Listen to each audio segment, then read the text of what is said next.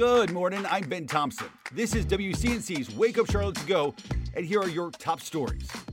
Family and friends gathering in Uptown to say goodbye to a CMPD officer. Dean Labor died last week after a medical emergency unrelated to his job.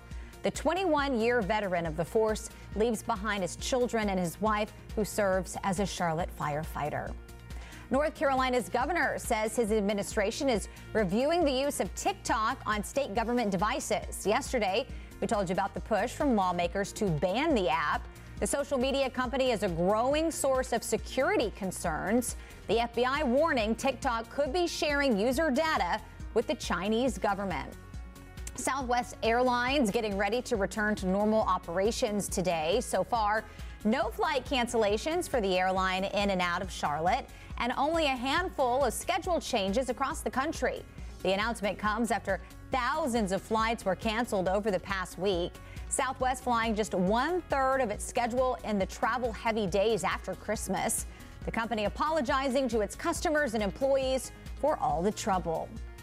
And doctors warning of a rise of flu and COVID cases following the Christmas holiday. Health officials say we likely won't see the spike for another few more weeks. However, we're already seeing an increase in cases from Thanksgiving. Doctors reminding folks to be careful as we head into the New Year holiday. And a big showdown taking place in Uptown today. NC State getting ready to take on Maryland for the Duke's Mayo Bowl. It's part of the 42 bowl games scheduled for December and January. The former ACC rivals facing off for the first time since 2013. Kickoff set for noon at Bank of America Stadium. Thanks for listening. You can find all these stories and more right now on WCNC.com.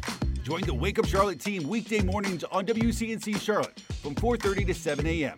Like and subscribe to our podcast and tell a friend.